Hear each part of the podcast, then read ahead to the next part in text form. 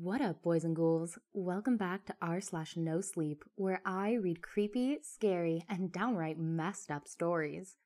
Today's episode contains profanity and blood.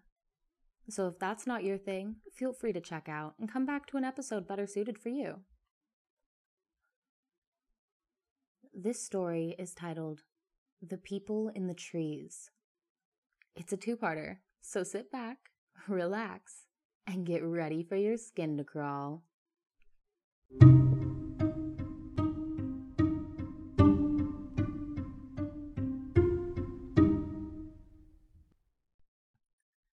I'm posting this because I need to tell someone about the last time I saw my best friend Jason.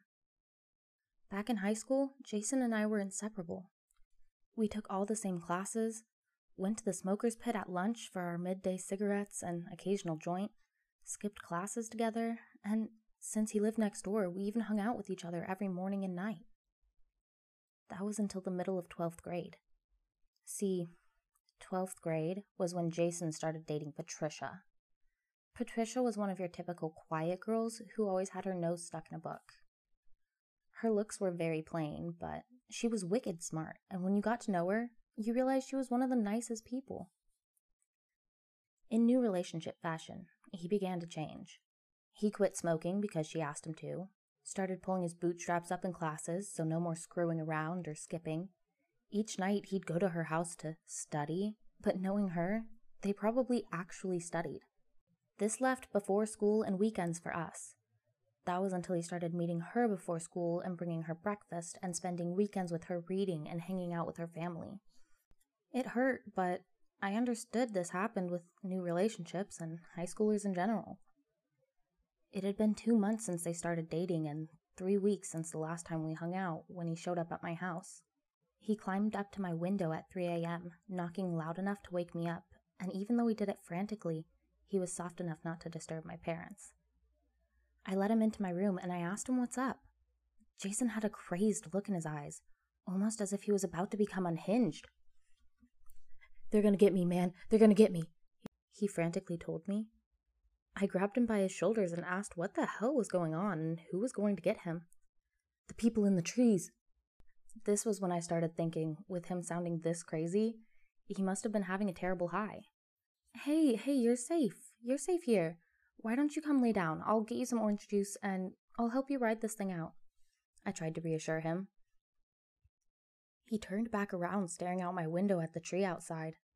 A gentle breeze blew the branches ever so slightly.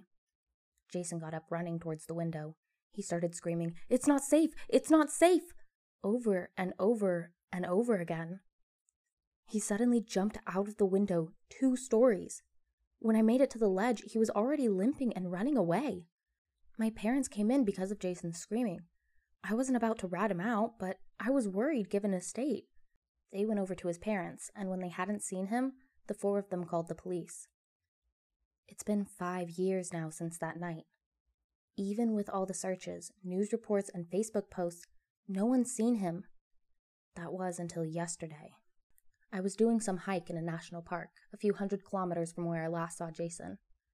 I do this a few times a year, just to de stress, so I know this place pretty well. This time, I decided to take a secret trail that only regulars of the park know.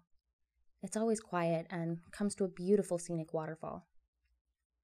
During my hike, as I reached the bend in the path that led to the last little bit of the trail, I heard slurping and tearing noises coming from up ahead. I knew there were bears in the forest, which is why I always came prepared with bear spray. I pulled it out of my backpack and proceeded forward cautiously. I came across a clearing while hiding behind some brush. In front of me, I could see someone on the ground. They looked like a hiker from the boots they were wearing. Someone in severely tattered clothes was hunched over the top half of the body, with their back to me. I called out, asking if they needed help, as from what I could see, it looked like there was an accident. When the hunched over figure turned around, my stomach dropped to the floor. Jason? I asked, surprised. He didn't respond. His black, sunken eyes pierced into mine. It was Jason. His facial features looked the same as they did the day that he ran away from me, but his skin was dried and peeling, almost translucent in some places.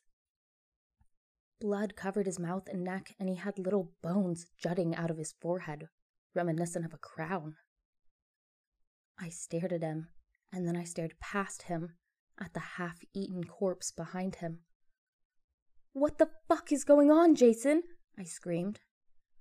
As I turned ready to run away, a man and a woman jumped out, blocking my path. They both had the dry, peeling skin and wore tattered clothes. The man's nose looked like it had been ripped off and had scarred over, whereas the woman had a jagged bone piercing through her jaw. I backed up as fear gripped me, tripping on something and falling back. I cracked my head open on a rock and I passed out. I woke up for a split second with the man and the woman knelt over me, with hunger in their black, soulless eyes, and then again when Jason pulled them off of me. When I finally woke up, for good, it was pitch black outside. I got up and ran as fast as I could back to my car. I made the trek in two hours when it would usually take three. Rustling followed me a little bit off the path all the way until I exited the forest. I got in my car, turning it on. As the headlights reached the tree line, I could see Jason standing there, staring, making sure I left. I know Jason had pulled those creatures away from me, saving my life. And I'm pretty sure he protected me all the way back. My best friend protected me even when he wasn't fully him anymore. I don't know what to think of this.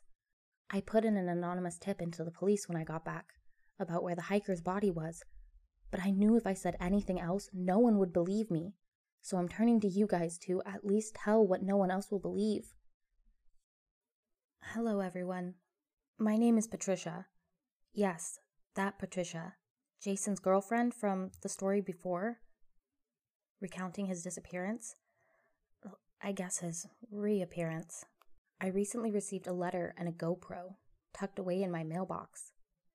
The letter told me to watch the video on the GoPro and then to post what happened here, so the world would know the continuation. I'm not really sure who left the note here or where Danielle or Jason are, so I'll give you an update on what the video showed me. Oh, I read the first part of this, which is absolutely terrifying, by the way, and I need to find some things so you know I had nothing to do with Jason's disappearance. He came over after school, and all we did was have supper and study. He was here until 11 p.m., kissed me goodnight, and walked home completely sober. My parents were also asleep at that time, so I'm 99% sure they had nothing to do with it. I haven't heard anything from Jason in all these years. Honestly, this is a complete shock. I hadn't even thought of either of them in such a long time.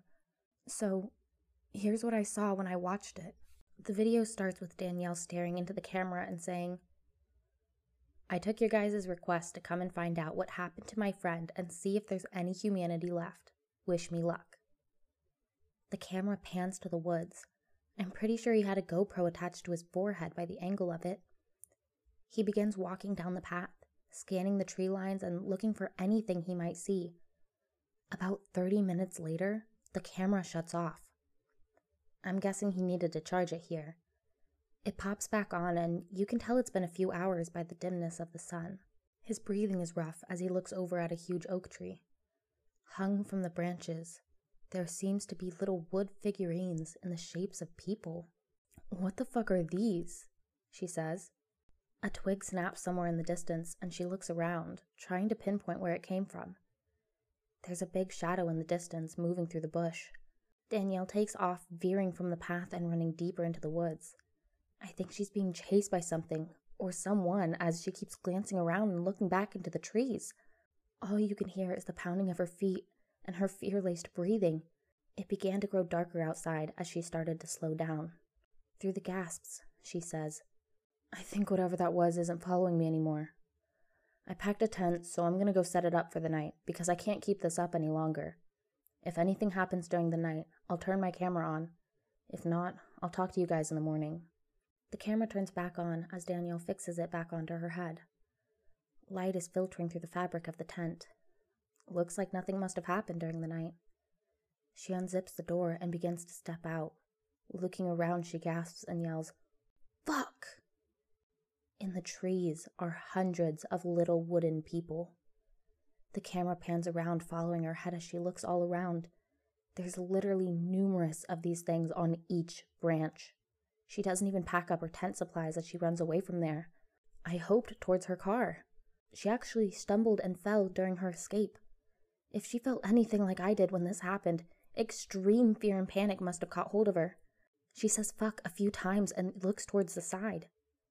Three figures stand there. I don't even know how to describe them. Scarred, riddled faces, deep black eyes, and something was up with their skin. Danielle said almost translucent in her recountings, and I see what she meant. They had these bones sticking out of different parts of their faces. It was completely unnerving. Scrambling up, Danielle ran again. It wasn't just her feet I heard running across the forest floor. She looked around. They were following her. Looking forward, she spots two more, so she changes directions and keeps running. Grunts rang out from her as they continued their chase. She gets about a hundred meters, and there in front of her is another one. I had to pause it here because in front of her was a familiar face. If you have to take away whatever transformation happened to him, it was Jason. I pressed play, and as soon as I do, you can see Jason shaking his head as if to say, Why the fuck did you come back? Danielle stopped right in front of him and said, Jason, please, I'm only here to. A loud crack sounds out, and Danielle starts to tumble forward. The camera falls off her head, flipping over, showing these creatures circling her. In the trees, little people were hanged, swinging in the breeze. I had to slow down to see them, but they were there. The GoPro landed and stopped, squarely looking over her face. Pain and fear gripped her features, and blood poured out of her nose and swollen, cracked lip. Her head bounced around as if something was happening to her body. I almost shut it off as her raspy breathing slowed and her puffy eyes began to close. But the camera was picked up, and when it flipped around, the grisly face of Jason looked into it. You could see the pain for his closest friend in the darkened eyes as the camera shut off. This was a lot to process. I mulled over if I actually wanted to post this as I wrote it, but it needs to get out there so no one else gets hurt. I'm going to bring the video to the police in case they have any information on what happened, so I can write an update before I post this. Update. Guys, I'm a little scared right now. I just came back from the police station. They took my statement and the video, and I'm pretty sure they don't believe me and they think I made a horror movie. As I was coming into my driveway, I noticed something twisting, hanging on my tree. I went to go look at it, and it's one of those wooden figurines. I ripped it off and threw it into some bushes. But what could this mean? It was not there when I left, so I'm hoping, no, praying, it's just a coincidence.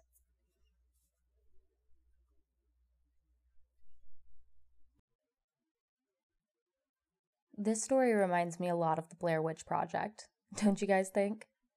Thanks for listening, boys and ghouls, and I hope you found this story as creepy as I did. Don't forget to subscribe and click the notification button so you get updates for the newest daily creepy story. As always, the author of this story will be credited in the description. Feel free to send them some love over on Reddit, and I'll see you on the other side. Bye!